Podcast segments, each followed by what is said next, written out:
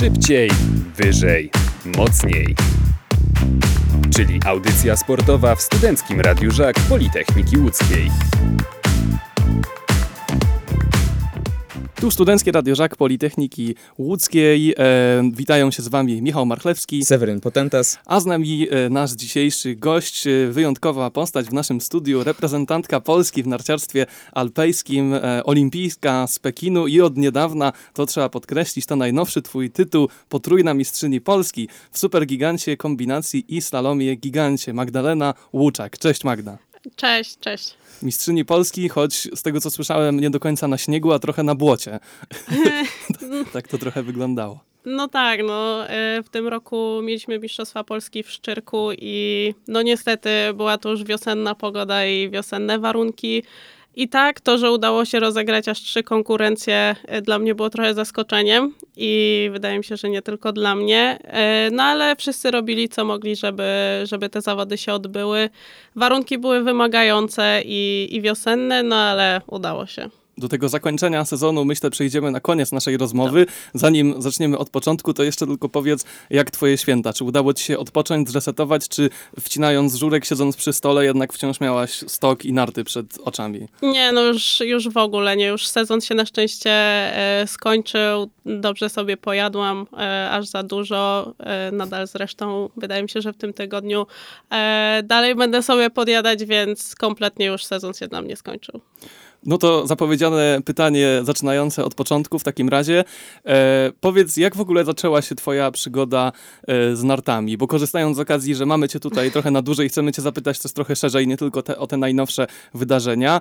Skąd wzięła się u ciebie miłość do narciarstwa? Czy jesteś w stanie na takie pytanie odpowiedzieć? I czy pamiętasz swój pierwszy zjazd na nartach? E, pierwszego zjazdu na pewno, na pewno nie pamiętam, ale no te pierwsze zjazdy y, tak troszkę pamiętam, ale wydaje mi się, że bardziej z opowieści, bo generalnie za każdym razem jak dostaję to pytanie, y, to nie wiem tak do końca co mam powiedzieć, bo no wszystko zaczęło w się w sumie od momentu, kiedy byłam bardzo malutka, bo rodzice zabierali po prostu mnie i siostrę na, na narty, ale to bardziej na jakieś ferie e, czy na wakacje, więc e, po prostu stamtąd wzięły się te pierwsze kroki i to właśnie mama uczyła nas pierwsza na nartach. I potem dopiero byli instruktorzy, no i klub, i to się tak wszystko stopniowo rozwijało. E, no ale te pierwsze kroki stawiałyśmy chociażby na Malince w Zgierzu. Nie wiem, czy to jeszcze istnieje, ale e, no to tam były te, te takie pierwsze nasze narciarskie kroki. E, ale dopiero te pierwsze pamiętam na Harendzie, gdzie z instruktorem już zaczynałyśmy jeździć. No ale to było tak, miałam tak z 3-4 latka, więc no naprawdę byłam malutka. Dopiero co zaczęłam chodzić, no i zaraz mnie już wsadzili na narty. No a ta, takie to zamiłowanie do narciarstwa, wydaje mi się, że to też tak trochę bardziej z wiekiem przyszło, bo jednak e, no, narciarstwo też jest takie, że bardzo dużo podróżuje, bardzo dużo nie tylko sportowych drzwi, ale takich ogólnych, czy też właśnie uczelnia w Stanach, czy czy inne rzeczy po prostu otwierają mi bardzo dużo drzwi i, i to narciarstwo też przez to jest takie bardzo, bardzo ważne dla mnie. No. To jest z jednej strony taki powód pozasportowy trochę, no i właśnie my chcielibyśmy przejść do tego tematu sportowego w tym momencie, kiedy już świadomie zaczęłaś traktować narcia narciarstwo, kiedy już wiesz, że tym wiedziałaś, że tym się interesujesz w jakimś stopniu, to co cię do tego sportu najbardziej przyciągało? Co sprawiało, że, no nie wiem, ta adrenalina rosła, kiedy to robiłaś?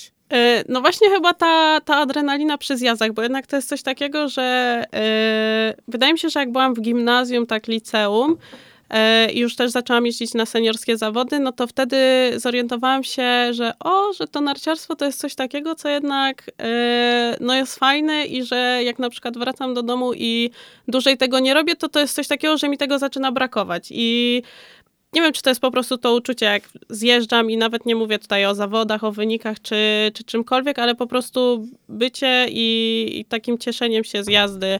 I to nie tylko właśnie na bramkach, czy też jak wyjdę sobie pojeździć luźno, czy też jak spadnie miękki śnieg i po puchu. To są takie rzeczy, które no, lubię najbardziej. Czyli jednak narciarstwo wciąż sprawia ci radość, pomimo tego, że jest twoją pracą w tej chwili. No tak, no wiadomo, że czasem jest tej radości więcej, czasem mniej, ale no cały czas jednak to musi pewnym stopniu na pewno, czasem nawet sobie sama z tego nie zdaję sprawy, ale to musi mi w jakimś stopniu sprawiać no, radość i przyjemność, bo inaczej no, to bym się już strasznie z tym męczyła i to po prostu nie miałoby sensu. My się cieszymy, że ten temat malinki w zasadzie został już poruszony, bo przyznamy ci szczerze, że ilokrotnie my prowadzimy naszą audycję sportową w Żaku, czyli y, szybciej, wyżej, mocniej e, i poruszamy tematy narciarstwa alpejskiego i poruszamy temat ciebie, to my się zastanawiamy, jak dziewczyna z centralnej Polski w ogóle zainteresowała się narciarstwem alpejskim i nas godnie reprezentuje tak naprawdę na arenie międzynarodowej. Czy to jest y, trudne, czy to jest popularne w ogóle, że powiedzmy ludzie, którzy nie mają bezpośredniego też kontaktu no z takimi warunkami, jednak w tym, sport, w tym sporcie istnieją. No na pewno było mi zawsze trochę trudniej pod tym względem, że właśnie nie mogłam po szkole wyjść sobie prosto na stok i iść na trening. Tak jak na przykład no ja szłam na basen, czy, czy na jakieś zajęcia ogólnorozwojowe, no to czy dzieci z Zakopanego, czy z jakichś alpejskich wiosek zagranicznych wychodziły na narty. Więc pod tym względem na pewno było mi ciężej, ale no potem już na tym wyższym poziomie jednak te wyjazdy zawsze są za granicą, więc yy, no to czy ja dojeżdżałam z Łodzi, czy z tego Zakopanego, no to zawsze mam to kilka po prostu godzin drogi więcej, no ale to już później nie było aż tak uciążliwe. A czy policzyłaś kiedyś, ile w takim sezonie zrobiłaś mniej więcej kilometrów, krążąc między domem, treningami, zawodami i tak dalej? No, kilometrów nie liczyłam, ale tak w, od w sumie października do, yy, no do kwietnia, maja można powiedzieć, że to jest tak na przykład 15-16 lotów mhm. minimum. No i do tego jeszcze dochodzi yy, no jazda samochodem cały czas tak po no właśnie, no, w sumie tak trasa tysiąc... Łódź-Zakopane to jest niewiele krótsza samochodem niż samolotem polecenie e, z Polski do, nie wiem, Hiszpanii, Andory i tak no, dalej. No, dokładnie. I też y, często jednak te podróże samochodem, no to mają tak ponad tysiąc kilometrów u nas, mm. więc y, no nie liczyłam, ale na pewno było tego bardzo dużo.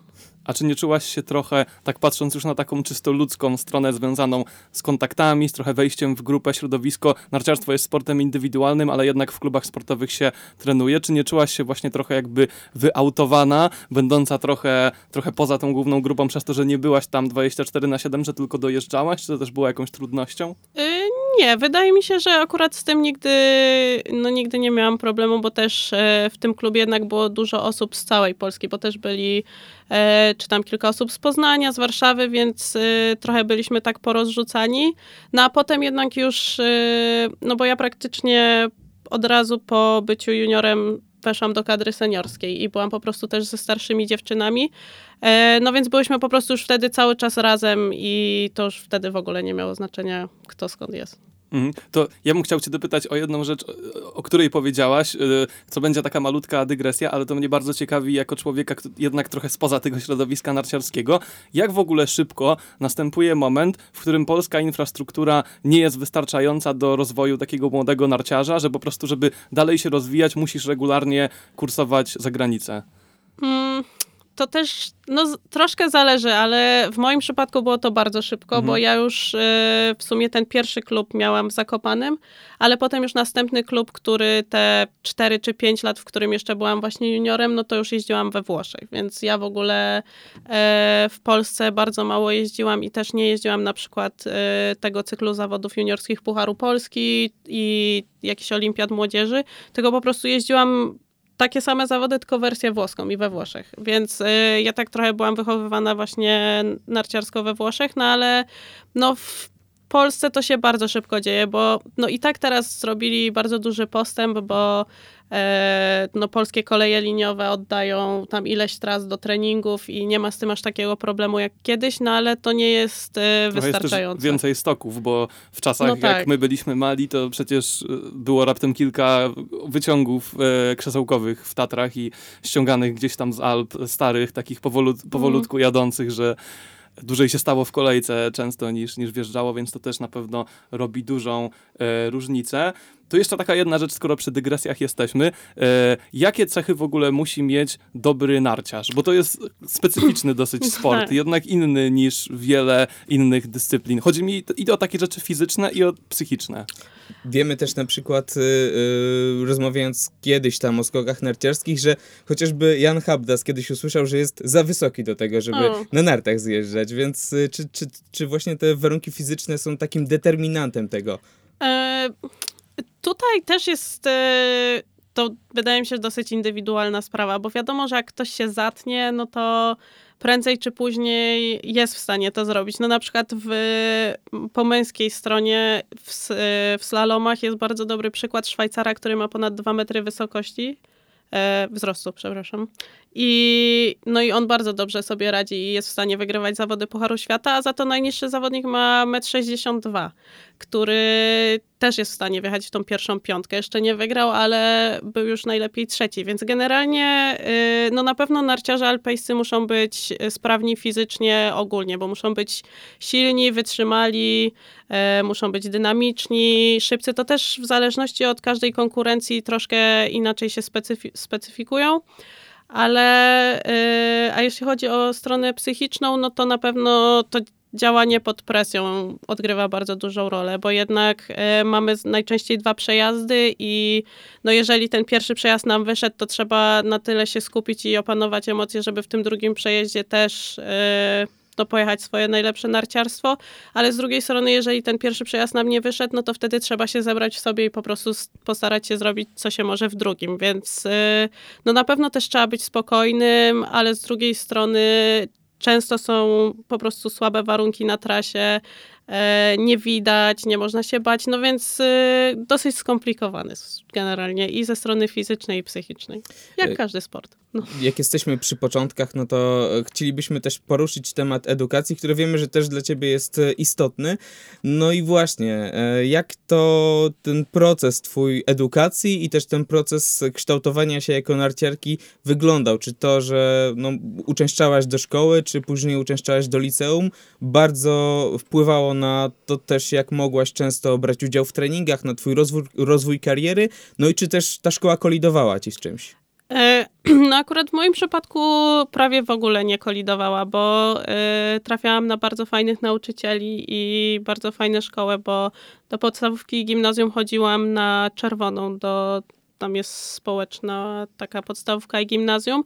E, gdzie no bardzo dużo mnie nie było, a jednak zawsze e, ci nauczyciele bardzo szli mi na rękę, ale nie było to tak, że mi odpuszczali, tylko po prostu byli wyrozumiali pod względem terminów, ale pilnowali tego też, żebym po prostu no faktycznie się nauczyła i mogła iść właśnie dzięki temu do dobrego liceum. To jest naprzeciwko tej izby lekarskiej, tak. tego takiego pałacu? Tak, okay. tak, tak, tam dokładnie. Taki czerwona cegła no, budynek. Tak, tak, no. E, a właśnie w liceum byłam w, w jedynce w Koperniku, który też e, bardzo pozytywnie mnie zaskoczył, bo wydawało mi się, że przez to, że właśnie będzie to no, publiczne liceum, które bardzo sobie ceni ten poziom nauki i no jednak dosyć tak groźnie to wszystko z zewnątrz wyglądało, a było zupełnie inaczej, bo też właśnie dostałam e, indywidualny tok nauczania, ale nie był on tak stuprocentowo indywidualny, bo po prostu kiedy byłam, no to chodziłam na zajęcia, kiedy mnie nie było, to po prostu nie liczyły mi się nieobecności, przez co mogłam być klasyfikowana, no ale wszystkie sprawdziany, kartkówki, to wszystko musiałam normalnie zaliczać, jak wracałam. E, więc wydaje mi się, że dla mnie było to o tyle fajne, że miałam też klasę, mogłam, miałam normalnie znajomych, no nie byłam właśnie tak kompletnie odosobniona na prywatnym nauczaniu od małego, gdzie też miałabym tylko znajomych z narciarstwa albo w ogóle za bardzo nie miałabym znajomych. Więc też oprócz tego, że właśnie no, jeździłam na tych nartach i rozwijałam się narciarsko-sportowo, no to przy tym miałam właśnie takie trochę normalne życie tutaj w Łodzi. Czy myślisz, że właśnie też to, że miałaś przestrzeń na to normalne życie, pozwoliło ci osiągnąć ten sukces sportowy? E Wydaje mi się, że tak, bo ja też zawsze właśnie lubiłam mieć jakąś taką, i do tej pory zresztą lubię mieć jakąś taką odskocznię od, od nart, że trochę takie drugie życie, ale no jednak cały czas pracuję też na to drugie, jakby no na ten sport, ale przy tym też rozwijam się właśnie naukowo. Tak, e, już takie długie spytki tak naprawdę dzisiaj tu mamy i chcemy długą rozmowę trochę przeprowadzić, to e, jakie hobby jeszcze właśnie poza, co sprawia, że właśnie rozluźniasz się najbardziej po, po sezonie? Mm, no tu już ciężej, bo tego czasu aż tyle potem już nie zostaje, jak mam i to i to, ale e, no zawsze staram się czy gdzieś właśnie pojechać, czy, czy trochę popodróżować, pozwiedzać. W lato zawsze jeżdżę do chałup ze znajomymi, gdzie też popływam na jakimś kajcie albo na windsurfingu, więc zawsze, no takie, bardziej są to, wydaje mi się, po prostu czas spędzony ze znajomymi, z rodziną i nie mam jakiegoś takiego, e, takiego hobby, hobby, do którego zawsze wracam. Czyli o to też się chciałem zapytać, skoro mówisz, że masz sobie taką żyłkę podróżniczą, czy, bo jednak to jest bardzo fajna rzecz wiążąca się z narciarstwem, że podróżujesz po świecie i to też po takich nieoczywistych miejscach, bo to nie tylko są Alpy, ale też o ile dobrze kojarzę Ameryka Południowa na przykład. Tak, tak. Czy jakby to jest też coś, co, co sprawia ci radość faktycznie, czy jakby już przywykłaś do tego i traktujesz te, te szczyty, doliny, lodowce po prostu jak miejsce pracy, jak nie wiem, fabrykę, do której idziesz i, E, i, i znaczy, tam pracujesz? No zależy gdzie i zależy od dnia Mhm. w sumie, bo jeżeli faktycznie jadę do jakiegoś takiego nowego miejsca, gdzie nigdy nie byłam, na przykład w tym roku pierwszy raz byłam w Norwegii, w Narwiku, gdzie to już jest bardzo daleko na północ, To no na i jakichś fiordach? Z, prawie, że tak, takimi? no, A. że zjeżdża się praktycznie od razu z no ze stoku do morza, więc Mhm. i pływają statki. No, no i to jest wtedy coś takiego, że faktycznie jestem na stoku i tak jestem na treningu, ale też patrzę i mówię, że o ja, że no gdyby nie te narty, to by mnie tu nigdy nie było. E, No ale jeżeli jadę już na jakiś lodowiec na e, obóz treningowy w lato, na przykład no 15 raz, no to już nie, nie mam czegoś takiego, że za każdym razem mam takie o ja, że super nowe miejsce, no ale jeżeli będzie jakiś ładny zachód albo widoczek, no to zawsze mam takie jednak, że a, że no gdyby nie te narty, to nie zobaczyłabym tego. Czyli jest też chwila na jakiś spacer, często na takich, nie wiem, zgrupowaniach, wyjazdach, chwila wolnego, żeby się pocieszyć tym otoczeniem? Tak, no zazwyczaj, zazwyczaj coś się znajdzie. Mhm, Tak. Okej, dobra, no to tak myślę, zamykając powoli ten temat twoich początków, to jeszcze jedną rzecz chciałem cię zapytać. Pytanie, myślę dosyć trudne, ale Seweryn, no nie wiem, możemy myślę przyznać Magdzie jednego pomidora, że jeżeli nie będziesz chciała odpowiedzieć, to... Nie no, myślę, że nawet dwa pomidory się zmieszczą. Okej, no to możesz pierwszego No. pomidora wykorzystać. E, patrząc właśnie teraz już tak trochę z perspektywy czasu, bo przeszłaś, tak jak powiedziałaś, w dość dużym zakresie przez ten polski system e, szkolenia narciarskiego. Patrząc na to, no jak on jest zorganizowany, na otoczkę wokół tego sportu, na szkolenie młodzieży, gdzie widzisz jakieś takie największe rezerwy, które można poprawić, żeby ten sport mógł się dalej rozwijać? E, Ostrzegałem, że największe- będzie trudno. Nie, nie. E, największe rezerwy. E, znaczy, mi też trochę ciężko powiedzieć, bo właśnie ja się tutaj nie, nie wychowywałam narciarsko Mhm. i też wydaje mi się, że dzięki temu no, jestem w tym miejscu, w którym jestem, ale na pewno, na pewno idzie to wszystko do przodu jest dużo lepiej niż e, jak ja bym miała zaczynać, ale e, no przede wszystkim brakuje może nawet nie to, że dzieci jeżdżących, bo właśnie dzieci jeżdżących jest dużo, tylko potem jest po prostu taka pusta przestrzeń, w której nic się za bardzo nie dzieje, bo y, no, dzieci są w klubach, potem jeżdżą w Pucharze Polski i prosto z tego Pucharu Polski y, idzie się już do tej kategorii seniorskiej. No i jeżeli do kategorii seniorskiej nie pójdzie się do kadry, no to dalej można jeździć w klubie, no ale to już się staje naprawdę dużym wydatkiem, no i większość osób no, nie jest w stanie na to sobie pozwolić. Yy, No a kadry za to są dosyć małe, bo w tym roku była tylko właśnie e, kadra juniorek, w której były cztery albo pięć dziewczyn i cztery albo pięć chłopaków. No i e, też wiadomo, że powinno być ich trochę więcej i może po prostu powinni mieć mniej zgrupowań, ale częściej, a nie tak, że po prostu skupiają się tylko na, na tej czwórce czy na tej piątce i oni cały rok jeżdżą, a resztę kompletnie e, zostawiają. Więc może po prostu takich więcej zgrupowań, nawet w Polsce właśnie oddanie trochę więcej tych stoków i dobre ich przygotowanie, bo często jest problem czy z naśnieżaniem, czy właśnie z warunkami na trasie, że nie chcą oddać trasy, bo turyści, więc y, no tam jest generalnie problem tkwi w więcej niż jednej rzeczy. Jest E, bardziej systemowy. tak, no jest bardziej systemowy i też nie ma takiej szybkiej, szybkiego rozwiązania, bo jednak to zajmie, zanim to kolejne pokolenie przyjdzie i zacznie jeździć, bo e, no mam nadzieję, że z tego pokolenia też, e, też kilka osób wyjdzie, no ale jednak no, no w tym momencie jest ciężko. To teraz e, robimy taki mały skok. E, Byliśmy przy twoich początkach kariery w czasach juniorskich. E, To teraz no, takie wydarzenie, przy którym chciałbym, żebyśmy się na chwilę zatrzymali, zanim porozmawiamy o twojej teraźniejszości, o tym sezonie.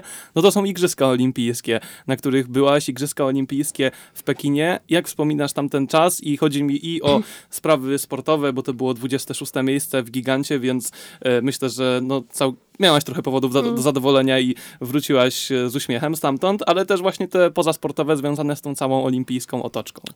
E, No ja w ogóle z tymi igrzyskami to była taka trochę cała aferka, bo miałam covid zaraz przed i doleciałam tam w sumie jeden dzień przed, e, przed tym gigantem. Więc nawet nie miałam e, szansy sobie dopasować sprzętu, potestować nart i wszystkiego, bo bardzo dużo osób tam miało problemy, e, bo po prostu śnieg był inny. E, No więc, ale to wydaje mi się, że na koniec mi pomogło, bo nie kombinowałam, tylko wzięłam po prostu to, na czym zawsze jeździłam i no i się nad tym nie zastanawiałam. Więc e, biorąc to wszystko, co się działo przed pod uwagę, to byłam bardzo zadowolona z tego, e, z tego 26 miejsca i też w sumie z tej drużynówki, którą potem jechaliśmy, bo też fajnie, że w ogóle się zakwalifikowaliśmy. Ale y, tak z całej otoczki, no to na pewno była ona inna właśnie przez covid bo jednak y, no codziennie byliśmy mocno odizolowani. Y, Ja byłam w tej wiosce mniejszej, przy tej y, alpejskiej części, gdzie byli właśnie tylko narciarze alpejscy i saneczkarze. Y, I tam, no i tyle. W sumie tylko dwie dyscypliny i bobsleigh. Więc było nas tam mniej, ta wioska była dosyć mała. E, No i też jednak my, ci wszyscy Alpejczycy się znaliśmy już też z Pucharów Świata, z Pucharów Europy, więc e, no nie było to takie, że było pełno nowych osób i wszystko było kompletnie obce, no ale jednak codzienne robienie tych testów covidowych, e, czy też te stołówki, gdzie byliśmy po prostu pooddzielani takimi plastik, plastikowymi Takimi plandekami. ścianami, tak? Ekranami. Tak, no. Okej. E, I też chodzący właśnie wolontariusze w tych takich białych strojach z maskami e, i też siłownie, które były właśnie też wszystko takie plastikowe, pooddzielane, wszędzie te płyny do dezynfekcji e, i też jakieś tam zakazy no, zgromadzeń, więc było na pewno to trochę, no i też nie mogliśmy jeździć do innych wiosek, właśnie oglądać innych dyscyplin za bardzo. E, tylko tam właśnie na jakieś, e, czy na skoki narciarskie mogliśmy jechać, czy iść na, e, na bobsleigh albo na te sanki, co też było ciekawe, bo nigdy wcześniej tego nie, nie widziałam i właśnie też poznałam polskich saneczkarzy, którzy nam opowiedzieli, jak to wygląda z ich perspektywy i jak to działa. No i też kompletnie od razu inaczej potem, jak gdzieś widzę zawody saneczkowe, no to już jakieś mam o tym pojęcie i też inaczej na to patrzę. Więc y, na pewno bardzo fajne doświadczenie i no i mam nadzieję, że może jeszcze kiedyś się powtórzy już trochę w mniej covidowej atmosferze, ale no na pewno jest, było to coś, co w zeszłym roku było takim no, największym wydarzeniem w moim sezonie. E, Ja chciałbym jeszcze wrócić, zanim były Igrzyska Olimpijskie. No to była kwalifikacja olimpijska, dowiedziałaś się o tym, że jedziesz na Igrzyska Olimpijskie. Jakie to było uczucie dla ciebie? Że nie wiem, czy to było dla ciebie spełnienie marzeń? Chciałaś się na, na Igrzyskach? Bo to myślę, że dla każdego sportowca jest no, nie tyle wybitne osiągnięcie, co właśnie taki sportowy cel. Tak, tak. No u mnie akurat to tak się działo stopniowo, bo yy, w sumie od początku sezonu było powiedziane, że mamy tam ileś miejsc, no i yy, no i że to miejsce w pewnym sensie jest już moje, no ale yy, potem wyszły właśnie yy, te wymogi, jak możemy się kwalifikować i yy, no, jak już czytałam te wymogi, no to pierwszym tam punktem było, że trzeba mieć punkty Pucharu Świata, ja akurat w tym sezonie byłam świeżo po zrobieniu punktów w Pucharze Świata, bo to, te wymogi wyszły jakoś dwa dni po tym, jak zrobiłam te punkty. Więc czytając to już wiedziałam, że no to miejsce już jest na pewno moje, więc no na pewno było to już taka trochę, tak trochę odetchnęłam, bo już wiedziałam, że zrobiłam y, wymóg, że jakby to miejsce jest już moje, więc niezależnie od tego, jak już ten sezon się potoczy, no to jednak będę mogła jechać, więc no wydaje mi się, że jednak u każdego sportowca jest coś takiego, że te igrzyska no gdzieś tam zawsze są w tej głowie, że jednak no chce się tam pojechać. E, Myślę, że taki temat, o który też musimy zahaczyć, e, rozmawiając o twojej karierze, no to jest właśnie edukacja, studiowanie konkretnie, bo to też jest ważna część twojego życia, bo jesteś studentką Colorado State University, Stany Zjednoczone i od jakiegoś czasu też Uniwersytetu Łódzkiego. Zacznijmy od tej amerykańskiej uczelni. Skąd w ogóle decyzja o tym, żeby tam się wybrać, żeby tam e, dołączyć do, do tego uniwersytetu? Już wcześniej, będąc w liceum, troszkę właśnie interesowałam się studiowaniem w Stanach i w ogóle też napisałam tą, yy, no, ma, no nie maturę amerykańską, tylko te SATy, to SAT. Mhm. e, będąc w liceum też napisałam, bo wiedziałam, że może jak będę chciała iść, no to mi się przyda. E, no i zaczęłam patrzeć na, jeszcze będąc właśnie w liceum, na uczelnie, które mają też drużyny narciarskie, uniwersyteckie. Ale tylko zaczęłam patrzeć i w sumie nic z tym dalej nie robiłam. No i e, minął rok po tym, jak skończyłam liceum i po prostu napisał do mnie e, jeden trener z, e, właśnie stamtąd. No i zaczęłam się temu bardziej przyglądać, też zaczęłam patrzeć na inne uczelnie.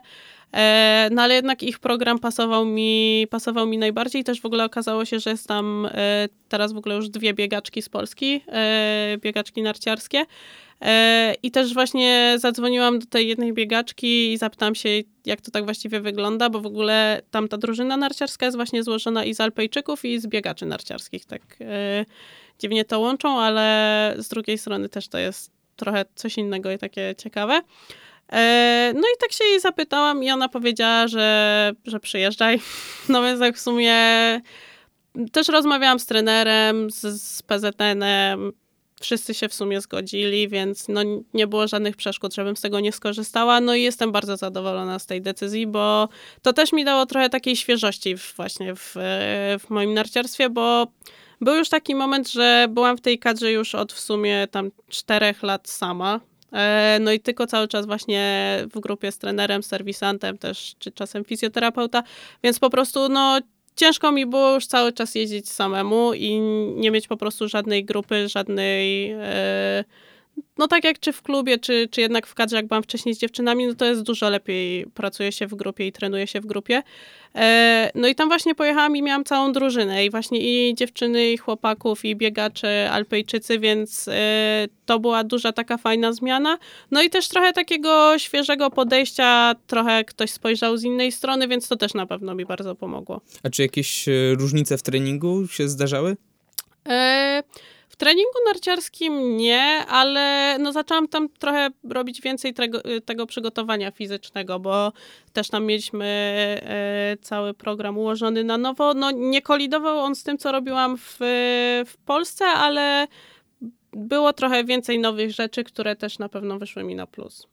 Czy ten moment, kiedy znalazłaś się w USA, był bardzo stresujący? Czy miałeś problem z tym, żeby odnaleźć się w nowym miejscu i tak naprawdę w zupełnie nowym miejscu, w zupełnie innym otoczeniu?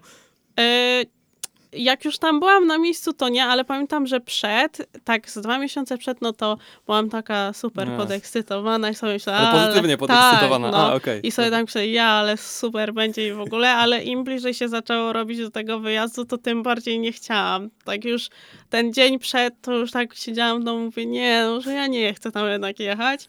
No ale jak już poleciałam, to było okej. E, No wiadomo, że na początku miałam bardzo dużo nowych rzeczy, bo i wprowadzałam się do nowego mieszkania, e, wszystkich dopiero poznawałam, ale właśnie ta jedna biegaczka, Weronika Galeta mi bardzo pomogła, e, bo od razu mnie jakby je oprowadzała i też mieszkałam dosyć blisko nich, więc zawsze było mi łatwiej.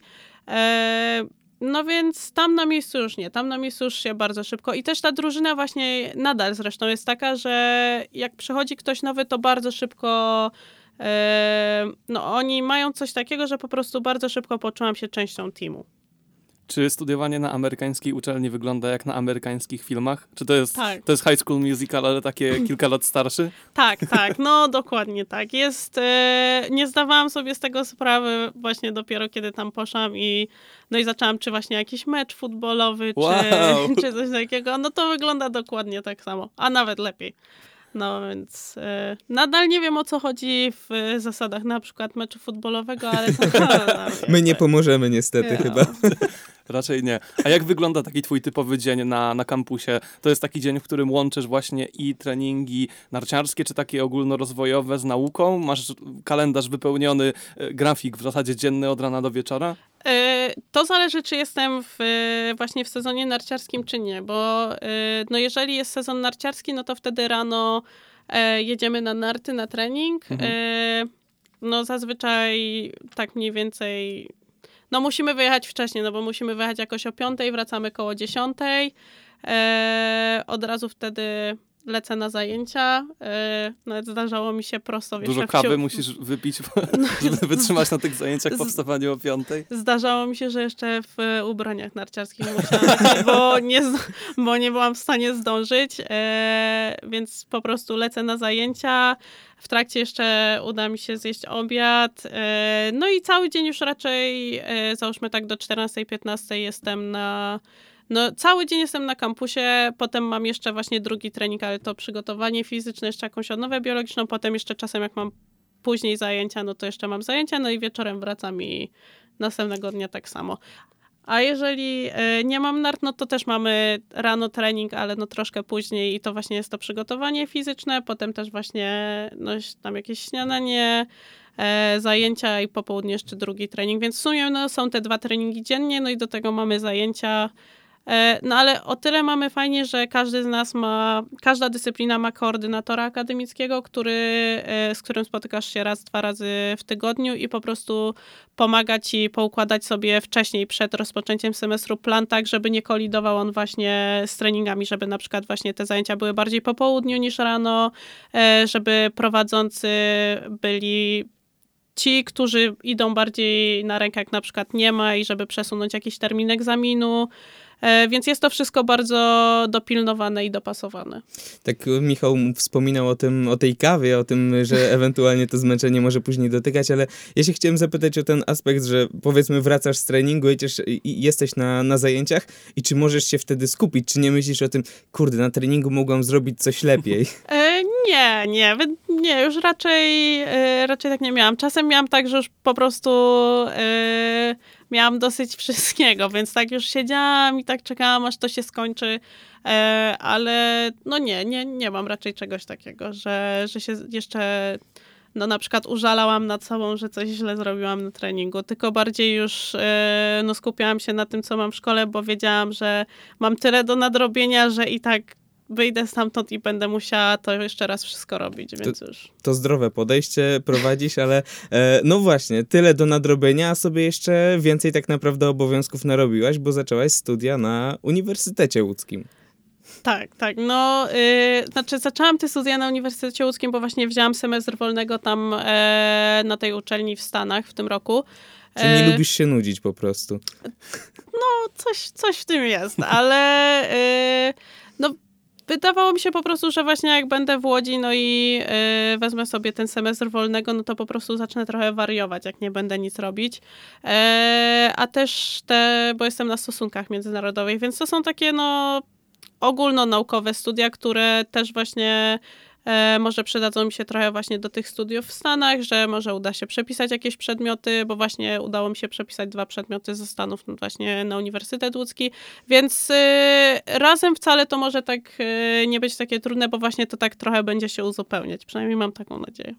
A jak oceniasz e, ten program dwutorowej kariery, w którym jesteś, bo to też jest nowość na Uniwersytecie Łódzkim, studia i sport. Jak to wygląda z twojej perspektywy, jak to działa w praktyce? E, Na pewno w ogóle zdziwiłam się, że coś takiego e, jest, bo nie zdawałam sobie wcześniej z tego sprawy. No dla mnie bez tego by po prostu nie było możliwe studiowanie na, na Uniwersytecie Łódzkim, bo właśnie dzięki temu dostałam rozliczenie roczne, czy wcześniej też już przedłużyli mi sesję, e, więc na pewno jest to bardzo duży krok właśnie w łączeniu sportu z nauką w ogóle w polskim sporcie, bo wcześniej było to tylko możliwe na AWF-ie, e, a teraz daje to po prostu sportowcom możliwość e, no, kształcenia się w jakim kierunku chcą i no i w praktyce też to bardzo fajnie działa i z czymkolwiek bym nie miała problemu, czy bym czegoś potrzebowała, to zawsze właśnie AZS idzie też, no bardzo mi pomaga. To myślę, że zamykając powoli też ten wątek związany ze studiowaniem, to takie pytanie podsumowujące to, co powiedziałaś, bo jesteś też jedną z niewielu osób, którym można w ogóle takie pytanie zadać, bo doświadczyłaś i studiowania w Polsce, i studiowania w Stanach. Jak byś porównała właśnie podejście do studiowania polskie i amerykańskie? W czym widzisz największe różnice? E, No ja też w Polsce nie miałam takiej, e, takiego, takiego faktycznego doświadczenia, bo za bardzo nie chodziłam na te zajęcia, ale no przede wszystkim wielkość uczelni dla mnie to w Stanach mam 32 tysiące studentów, na, na Uniwersytecie Łódzkim nie wiem ile na stosunkach międzynarodowych mogę mieć W sensie masz 32 tysiące jakby na twojej Nie, nie, nie, specjalności? nie na mojej całej specjalności, uczelni. na całej uczelni, Okej. no ale y, no po prostu to jest jak takie małe miasteczko, Mhm. a jednak tutaj ten Uniwersytet Łódzki jest dużo Rozrzucony. Jest mniejszy. rozrzucony też przede Tak, wszystkim. no. E, jest y, tak, s- wydaje mi się, że s- no dużo większe też na pewno mam, e, właśnie czy jak miałam jakieś zajęcia, no to dużo więcej osób było na tych zajęciach, że e, szczerze mówiąc, nie wiem, tak, no ta wielkość tego wszystkiego. Wydaje mi się, że to jest dla mnie taka główna y, różnica. No i też ja w Stanach miałam wszystko dużo lepiej dopilnowane właśnie przez tego koordynatora akademickiego, że no ja też musiałam wszystkiego pilnować, ale po prostu ona już z góry nam narzucała pewien taki swój tryb, którym wszyscy sportowcy tak mniej więcej idą, a tutaj jednak muszę dużo więcej no, samemu wszystkiego pilnować, i, ale za to tutaj mi jest, wydaje mi się, czasem łatwiej dogadać z prowadzącymi, bo oni jednak są tacy, że no tam jest jakaś ta bariera, że oni rozumieją, ale no niektórzy kompletnie nie chcą współpracować, a tutaj jednak zawsze na tym Uniwersytecie Łódzkim jakoś się tak zagada, coś tam się powie i zawsze to jakoś pójdzie, no. Pozdrawiamy Wydział Studiów Międzynarodowych i Politologicznych Uniwersytetu Łódzkiego. No dobra, no to myślę, że wracamy do nart powoli i porozmawiamy o tych ostatnich miesiącach w Twoim wykonaniu. Najprostsze pytanie na początek. Jak oceniasz ten sezon w swoim wykonaniu? Jak się czujesz na koniec tego sezonu? Pamiętaj, że masz dwa pomidory. tak, jeszcze nie wykorzystałaś żadnego. E, znaczy, no taki trochę pomidor generalnie, ale no mogę powiedzieć. No, taki dla mnie sezon taki trochę w kratkę, bo e, no zaczął się dla mnie bardzo dobrze, e, potem miałam taki dosyć mocny zjazd, e, potem znowu było troszkę lepiej, ale za to złapała mnie mała kontuzja, więc no tak e, generalnie wyniki poprawiłam e, w stosunku na przykład do zeszłego sezonu, no to te punkty, które są dla nas ważne jakby na liście startowej, no to poprawiłam je w sumie i w Gigancie, i w Salomie, i w e, Super Gigancie, no ale tych wyników dobrych było na pewno mniej, były, ale było ich mniej niż bym chciała, no to na pewno. Mhm. A skąd ta różnica właśnie może wynikać? Czy masz już takie jakieś swoje podsumowanie w głowie tego sezonu i e, no wyliczasz sobie po prostu, co jest e, Tak, tak. do poprawy jeszcze dalej? E, no w tym sezonie mi zabrakło dni na śniegu, bo, bo po prostu no najpierw w grudniu miałam zapalenie oskrzeli, potem wróciłam i zaraz zapała mnie kontuzja pleców, więc po prostu w sezonie jak podliczyliśmy, no to ponad miesiąc nie byłam na nartach, więc to dla mnie już było za dużo i no i tego już po prostu nie byłam w stanie nadgonić, więc na pewno w przyszłym roku no jednak tych dni na nartach musi być więcej i no nie wiem, muszę na siebie bardziej uważać. No, no nie wiem, no po prostu miałam trochę też y, trochę pecha, ale no na pewno właśnie tak jak mówiłeś o tam Ameryce Południowej, Mhm. e, no to właśnie zgrupowanie w Ameryce Południowej to jest też coś takiego, czego mi w tym roku zabrakło, bo nie pojechaliśmy. E, a to jest dodatkowe tak 3-4 tygodnie na śniegu przed rozpoczęciem sezonu, które potem odgrywa bardzo dużą e, i ważną rolę. E, więc na pewno tych dni na śniegu muszę mieć e, trochę więcej. No i też w tym roku to był pierwszy rok dla mnie, w którym jeździłam Puchary Świata wszystkie po kolei. E, I też do tego doszły Puchary Europy, więc po prostu miałam tych startów więcej i miałam mniej czasu też na odpoczynek i na trening. E, Z jednej strony dobrze, bo przetarłam się, no już wiem na co mnie czeka w przyszłym roku i jeszcze chcemy dorzucić więcej konkurencji, więc w ogóle no jakby wiem na co muszę się przygotować, więc w tym roku też to było trochę takie rozpoznanie gdzie, co i jak. To był twój pierwszy sezon z trenerem Maruszliczem, zimowy. Tak, tak, tak. Okej, to jak oceniasz w takim razie tę waszą współpracę już na, na koniec tego, Eee, tego okresu? Ja jestem bardzo zadowolona z właśnie z tej zmiany, która nastąpiła w zeszłym roku i właśnie i z trenera właśnie Marusicza i też dostałam nowego serwisanta, który też jest e, Słoweńcem. E, No i wiadomo, że na początku też e, no, musieliśmy się poznać i no i trochę nam to zajęło, ale już na ten moment no nie chciałabym, no nie będziemy tego zmieniać, już zostaniemy Mhm. w takiej grupie e, też na przyszły rok, więc e, no będziemy mogli wcześniej zacząć pracować, bo też dosyć ta nasza współpraca w zeszłym roku się później, późno rozpoczęła, e, ale generalnie ta zmiana była dla mnie na plus. To powiedz jeszcze trochę o tych pucharach e, świata, o których wspomniałaś. Lewi, y, Sestriere, Semerin, Krańska Gora, Flachau, Kronplatz, dobrze mówię. To Tak. była taka kolejność. E, no, celowałaś w punkty Pucharu Świata przed startem tego sezonu, ale jednak to się nie udało. E, przy twoim nazwisku w tych tabelkach raczej widnieją trzy literki, albo DNF, albo DNQ Tak. niestety. E, czy już jakby przepracowałaś to w głowie, masz jakieś wnioski, z czego to wynikało, co chcesz zmienić? Czy to było też bardzo frustrujące dla ciebie doświadczenie, że, że kolejny raz wracasz i no jednak się nie udaje? Znaczy, no na pewno było to frustrujące, ale najbardziej frustrujące jest, jak e, bardzo mało mi na przykład brakowało. Na przykład Mhm. 15 setnych czy 17 setnych, bo to jest coś takiego, że e, no wiem, że na przykład gdzieś coś zrobiłam, co na przykład no, kosztowało mnie to to 15 czy 17 setnych, ale z drugiej strony to też jest coś takiego, że jest to trochę pecha, bo e, no to są tak małe różnice czasu, że na przykład jak my się wjeżdżamy do mety i się schylamy, żeby złapać jakby Że nawet postawą fotocele, ciała można zrobić tak, różnicę, to tak? to już jest ta różnica, że Okej. to jest to, że na przykład jak ja bym na przykład zgięła się trochę na przykład bardziej pojechała trochę w inną stronę do mety, to to już by mi dało to, żebym na przykład wjechała do tej trzydziestki, więc to jest na pewno frustrujące, ale yy, no z drugiej strony też yy, no przez to jest to coś takiego, że no właśnie wiem też co z, dnia, co z zawodów na zawodów, na przykład z zawodów na zawody robiłam na przykład źle, gdzie mogłam się poprawiać, więc to też jakby powoli tak sobie buduję, no i budowałam. A jak patrzysz tak z perspektywy czasu na tę imprezę docelową tego sezonu, czyli Mistrzostwa Świata w Courchevel To, to w Meribel? ogóle. Nastawia... No wiem, do tego pytam. Ale miejsce, miejsce sentymentalne myślę No dla tak, ciebie. tak. E, tak, tak. No na pewno e, sentymentalne, no ale właśnie to było wtedy, kiedy miałam no, najgorszy okres z kontuzją pleców, bo Mhm. po prostu no, nie mogłam się schylić w ogóle i no i próbowaliśmy naprawdę wszystkiego, ale no no po prostu się nie dało, bo to mi po prostu za mocno dokuczało, bo y, no nie dość, że zrobił mi się stan zapalny i, i wszystko, no to ja też mam trochę lekką dyskopatię, więc po prostu no nie było to coś takiego, że mogliśmy z dnia na dzień e, naprawić, pomimo tego, że no naprawdę już lekarz kadrowy próbował wszystkiego, no ale no nie było szans w ogóle, żebym...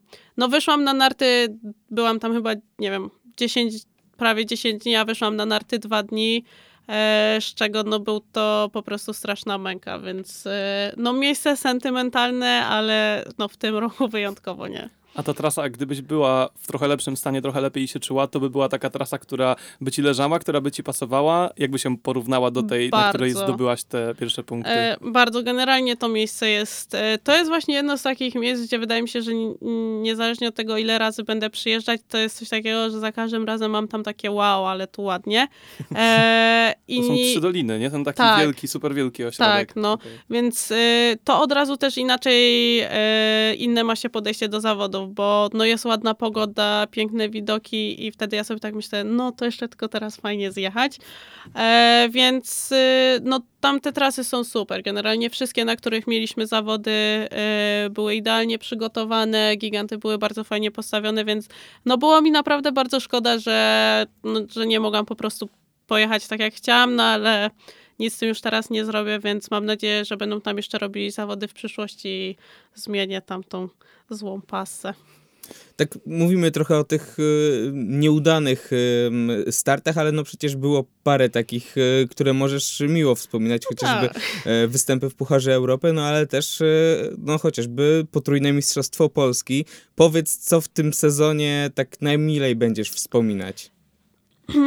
Na pewno początek właśnie sezonu, gdzie, gdzie miałam w Pucharach Europy fajne starty, e, no bo jednak Puchar Europy to jest troszkę takie zaplecze Pucharu Świata, ale te trasy też są, no trasy się za bardzo niczym nie różnią, bo jednak jeździmy po, po podobnych, czy nawet czasem zdarza się, że Puchar Europy potrafi iść po trudniejszej trasie niż e, Puchar Świata.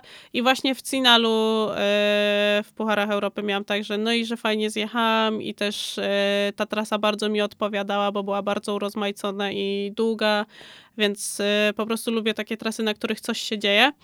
E, no i te Mistrzostwa Polski, tylko że dla mnie już teraz Mistrzostwa Polski to jest bardziej taki, e, tak sentymentalnie na to, na takie Mistrzostwa Polski e, jeżdżę, bo no jednak widuję się na przykład ze znajomymi, z którymi przez cały rok się nie widzę, właśnie z tego środowiska narciarskiego, gdzie zawsze spotykamy się na tych Mistrzostwach Polski, też właśnie można zobaczyć młodszych zawodników, no jest to bardziej takie po prostu coś, gdzie jedziemy, żeby, żeby tak fajnie, miło zakończyć sezon, a no i zawsze fajnie dorzucić te Mistrzostwa Polskie jakby do, e, do wyników, no ale to już bardziej jest, e, no nie są to takie zawody, na które ja się przygotowuję, tylko po prostu jadę tam już na koniec, żeby, no żeby tam być to kontynuując ten wątek właśnie pozytywnych rzeczy, które wyciągasz z tego sezonu, czy było w tym sezonie coś takiego, i to bardzo szeroko właśnie o to pytam, i o rzeczy sportowe, i fizyczne, i psychiczne, i takie, nie wiem, nawet czysto ludzkie, co widzisz, że rzeczywiście poprawiłaś, wzmocniłaś dzięki tym ostatnim miesiącom, pomimo tego, że tak jak mówisz, to był taki czas, który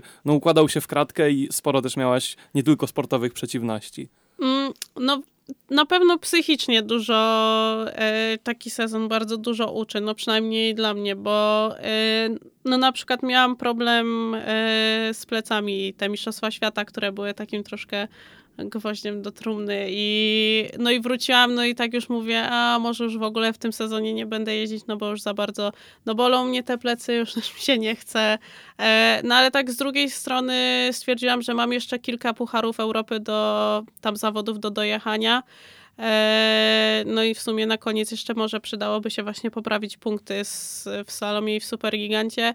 No więc też się tak musiałam trochę zebrać sobie, no i powiedzieć, no dobra, no to możemy tam jechać. I to jeszcze była Skandynawia, gdzie było tak zimno i ciemno. E, no i za bardzo tam nie chciałam jechać, ale tak mówię, no dobra, no to już pojedziemy. No i jak już tam byłam, no to też e, na początku było mi ciężko, bo no nadal bolały mnie te plecy, więc no generalnie psychicznie na pewno bardzo dużo się nauczyłam w tym sezonie.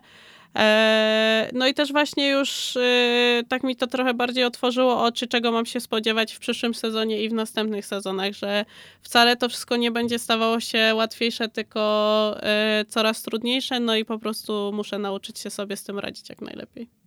A czujesz też, że zrobiłaś większy krok, bo też ważnym celem, o którym mówiłaś przed tym sezonem, była praca nad wszechstronnością większą, nad pracą w innych konkurencjach, poza twoją koronną. Czy czujesz, że też zrobiłaś krok we właściwym kierunku w tym sezonie? Tak, na pewno właśnie ten koniec sezonu, z tego jestem bardzo zadowolona, że yy, no, udało mi się bardzo mocno poprawić punkty w slalomie, przez co teraz już jak będę chciała jechać na Puchar Europy, to będę miała dużo lepszy numer startowy, więc jestem w bardzo dobrym miejscu, yy, jeśli chodzi o początek przyszłego sezonu i nie będę musiała się tak przedzierać i, i zaczynać jakby od początku, tylko już będę miała na start dużo lepszą pozycję niż e, normalnie bym miała. No i też zaczęłam troszkę więcej jeździć tych e, szybkich konkurencji, co też wydaje mi się, że będę chciała jeszcze więcej przyszłym sezonie tego zrobić, ale no na pewno duży krok do przodu w tym też zrobiliśmy. Za tobą wyjątkowo długi sezon, ale mówiąc sezon, myślę tu o takim sezonie, który jest typowo dla kibiców, no bo to kibic ogląda mm. e, zmagania od listopada do kwietnia, a tak naprawdę dla was, dla sportowców, sezon zaczyna się znacznie wcześniej. No i właśnie, jak, e, jak długo ten sezon dla was trwa taki ogólny wraz z przygotowywaniem, z przygotowaniem i jak go spędzacie poza stokiem? Mm, no to też każda, każda grupa i każdy, każdy team to robi troszkę inaczej, no ale my na przykład, yy, no teraz w kwietniu, już do końca kwietnia mamy yy, przerwę od nart, no ale w maju już mamy dwa długie zgrupowania, bo też yy, właśnie czy testy nart i chcemy jeszcze wykorzystać dobre warunki, kiedy nie jest za ciepło. Potem czerwiec, lipiec mamy kompletnie wolne od nart, chyba że jest to jakiś wyjazd na halę, e, bo po prostu no już w tym momencie w Europie czerwiec, lipiec na lodowcach, no byłaby to dla nas strata czasu, bo warunki już raczej nie są e, do jazdy. Z taką halę ze stokiem pod dachem, tak? Tak, tak, okay. tak. I gdzie, gdzie na przykład korzystacie z takich hal? To jest jakiś mm, Bliski Wschód, Dubaj, no, nie wiem. My, my najczęściej jeździmy albo na Litwę, e, jest jedna Aha, hala na tak? Litwie, tak? no. E, albo do Niemiec. E, w sumie też w Holandii są właśnie hale, więc e, no najczęściej właśnie ta hala albo na Litwie, albo do Niemiec, ale to też to jest taki wyjazd czterodniowy maksymalnie, bo tam mamy po dwie sesje dziennie, więc to po prostu coś takiego, żeby tak trochę przetrzeć się, żeby nie było tylko tego przygotowania fizycznego. No a potem no najlepiej i jest jechać właśnie albo Ameryka Południowa, albo Nowa Zelandia, Australia, no ale to już bardziej koniec sierpnia, początek września. E, No i tam się tak lata na cztery tygodnie około i to już jest ten nasz taki najważniejszy chyba, najważniejsze zgrupowanie, jeśli chodzi o przed, to przedsezonowe. No i potem wracamy, no i zostaje miesiąc do, tak mniej więcej miesiąc do pierwszego startu w Pucharze Świata, no to wtedy już znowu rozjeżdżamy się na lodowce, gdzie już są po prostu lepsze warunki. No i wtedy już zaczynają się starty, więc tak właściwie na tym śniegu jesteśmy cały czas oprócz tego czerwca, lipca. No to jeszcze powiedz, jakie masz plany właśnie na najbliższy czas. E, Czy to będzie totalny reset od nart, wyczyszczenie głowy, czy właśnie jakiś taki trening ogólnorozwojowy? Jak to będzie wyglądać? E, je, no teraz e, jeszcze chwilę mam kompletną przerwę od e, jakichkolwiek takich narzuconych, że tak powiem, mi aktywności e, fizycznych, no a potem zaczynamy takie roztrenowanie właśnie fizyczne, potem jedziemy na narty, gdzie też też nadal przygotowujemy się fizycznie, mniej trochę skupiamy się na tych nartach i bardziej właśnie na przygotowaniu. Potem jest to tylko przygotowanie i to jest dosyć ciężki okres, bo to jest taki blok dwóch miesięcy, gdzie jest e, tylko to przygotowanie, no i to już naprawdę można troszkę zwariować. E, no ale potem znowu są, są te narty, więc e, no generalnie cały czas mamy coś do roboty. No to w takim razie tego ci życzymy, żebyś cały czas była zajęta i żeby to, w czym jesteś zajęta, czy chodzi o narty, czy chodzi o uczelnię też, e, szło ci tak, jak sobie to wymarzyłaś. No i przede wszystkim na przyszły sezon zdrowia i żeby plecy Tak. nie odmawiały O, posłuszeństwa.